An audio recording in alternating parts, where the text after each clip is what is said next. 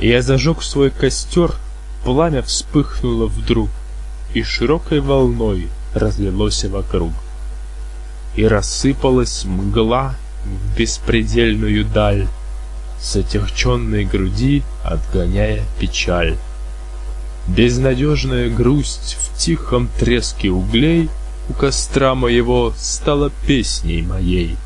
И я весело так на костер свой смотрел, Вспоминаючи грусть, тихо песню запел. Я опять подо мглой, мой костер догорел, В нем лишь пепел золой от углей уцелел.